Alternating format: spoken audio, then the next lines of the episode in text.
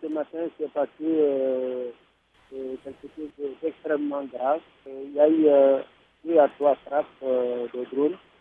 Malheureusement, toutes ces victimes, c'est des, civils, y compris des enfants. La première frappe a, fait un, bilan en victime de, de 6 morts et 22 blessés, dont deux enfants. Et ensuite, euh, il y a une seconde frappe qui a pris aussi euh, euh, disons, des maires. Il y a un maire de, de le, premier, le troisième adjoint de Souk, troisième maire de Kidal, c'est la ville de Kidal, et puis un ingénieur qui s'occupe de l'urbanisme, une autre personne aussi, donc chef de, de, de fraction. Voilà en gros ce qui s'est passé ce matin entre, euh, dans l'intervalle de, 8h à 9h. Est-ce que les leaders de la CMA ont réagi à ces attaques? La CMA n'a pas réagi. La CMA n'a pas réagi. En tout cas, à ce que je sache, je n'ai pas senti une réaction jusqu'à en ce moment où je parle de, de la CMA. Est-ce qu'on sait qui est-ce qui a fait ces attaques de drones? C'est l'armée malienne? Il y a eu une première frappe hein, avant ça, hein, avant-hier. Avant-hier, il y a eu une frappe comme ça.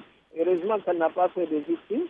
Selon les, c'est des drones effectivement de l'armée malienne. Est-ce que la CMA occupe toujours l'ancien camp des casques bleus? La CMA ne, se trouve pas dans l'enceinte euh, des casques bleus.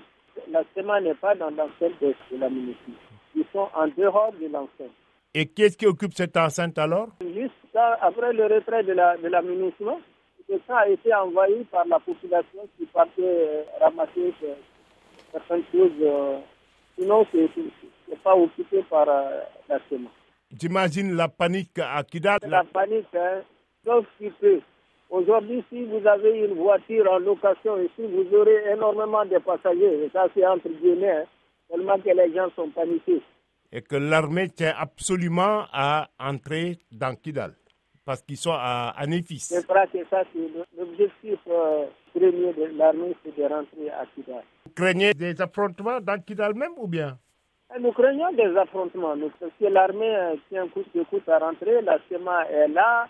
Alors, voyant ce qui se passe, euh, on s'est dit l'affrontement est inévitable.